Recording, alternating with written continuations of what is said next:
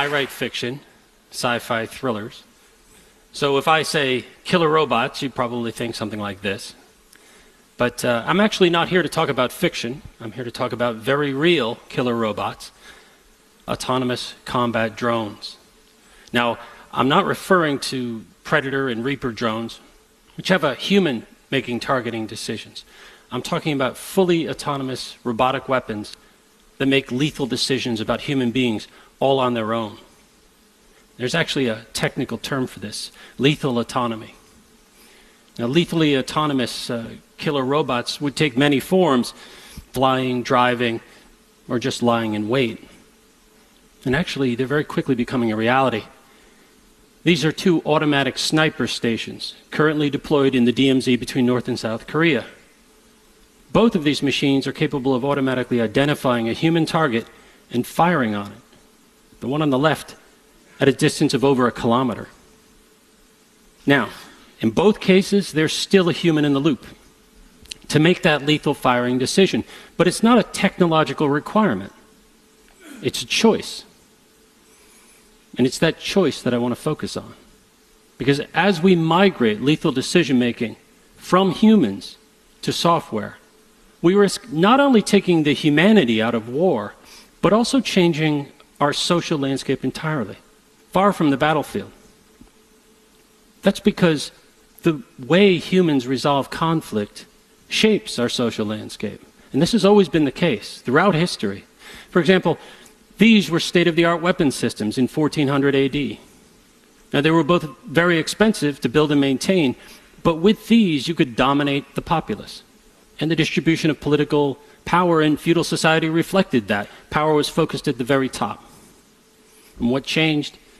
Technological innovation, gunpowder, cannon, and pretty soon, armor and castles were obsolete.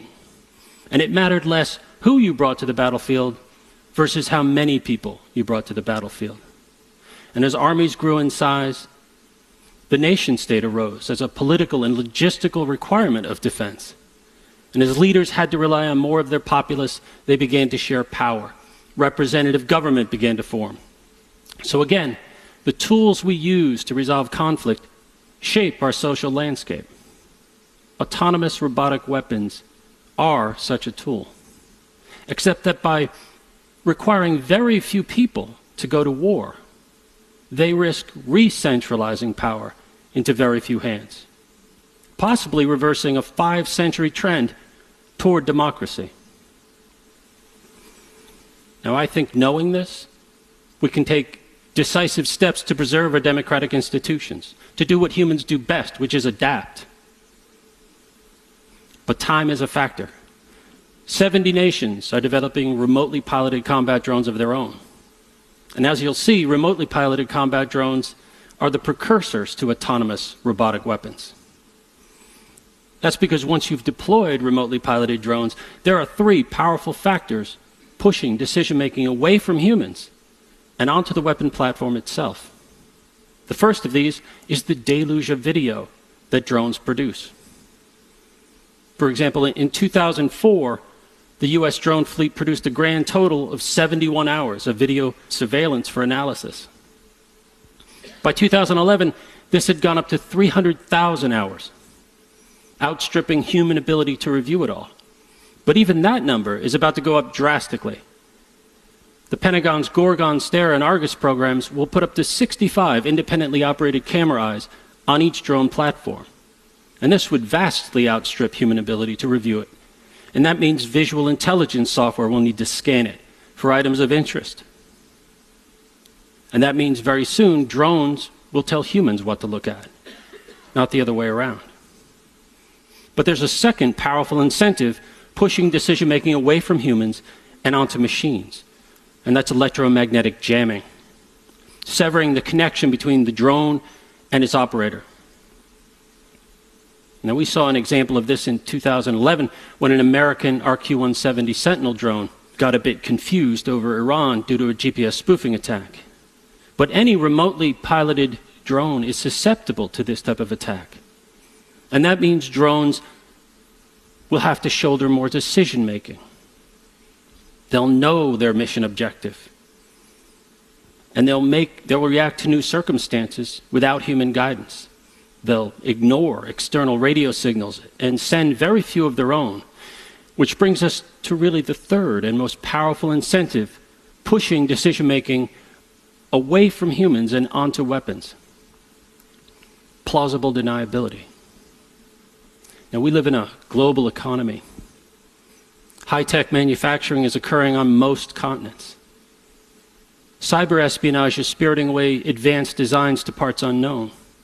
And in that environment, it is very likely that a successful drone design will be knocked off in contract factories, proliferate in the gray market. And in that situation, sifting through the wreckage of a suicide drone attack, it will be very difficult to say who sent that weapon. This raises the very real possibility of anonymous war. This could tilt the geopolitical balance on its head, make it very difficult for a nation to turn its firepower against an attacker. And that could shift the balance in the 21st century away from defense and toward offense. It could make military action a viable option not just for small nations, but criminal organizations, private enterprise, even powerful individuals. It could create a landscape of rival warlords, undermining rule of law and civil society. Now, if responsibility and transparency are two of the cornerstones of representative government, autonomous robotic weapons could undermine both. Now, you might be thinking that citizens of high tech nations would have the advantage in any robotic war, that citizens of those nations would be less vulnerable particularly against developing nations. But I think the truth is the exact opposite. I think citizens of high tech societies are more vulnerable to robotic weapons. And the reason can be summed up in one word data. Data powers high tech societies.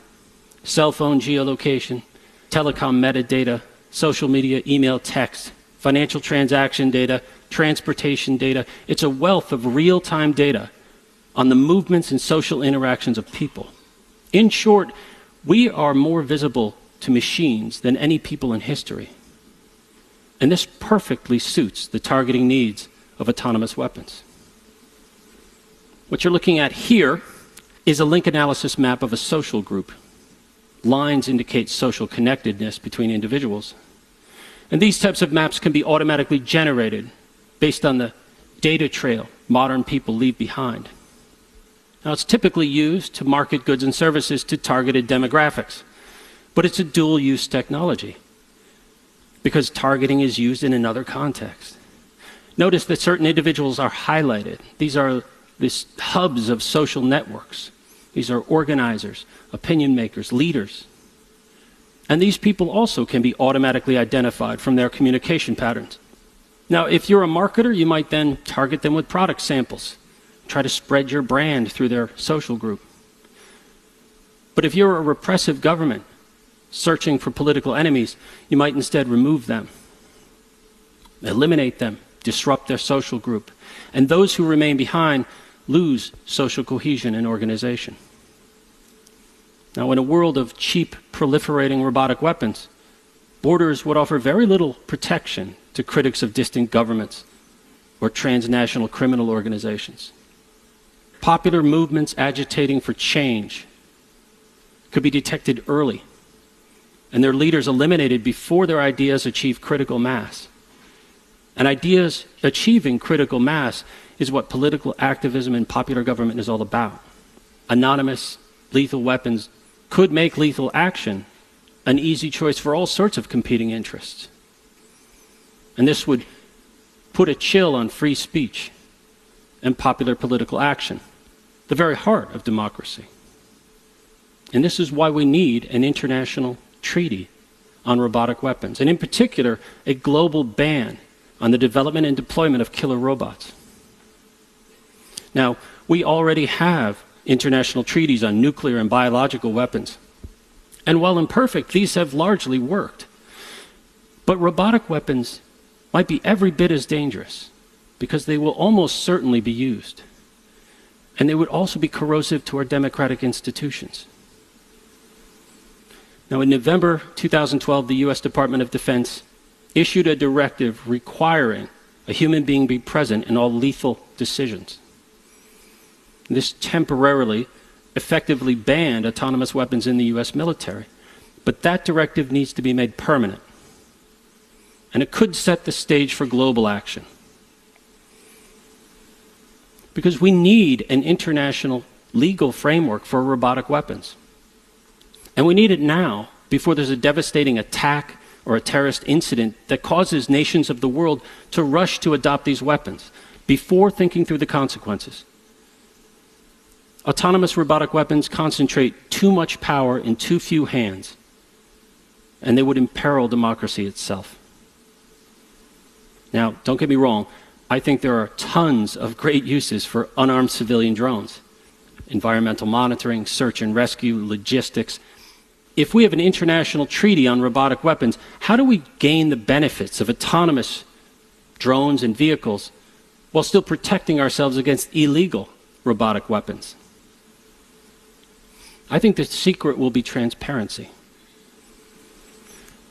No robot should have an expectation of privacy in a public place.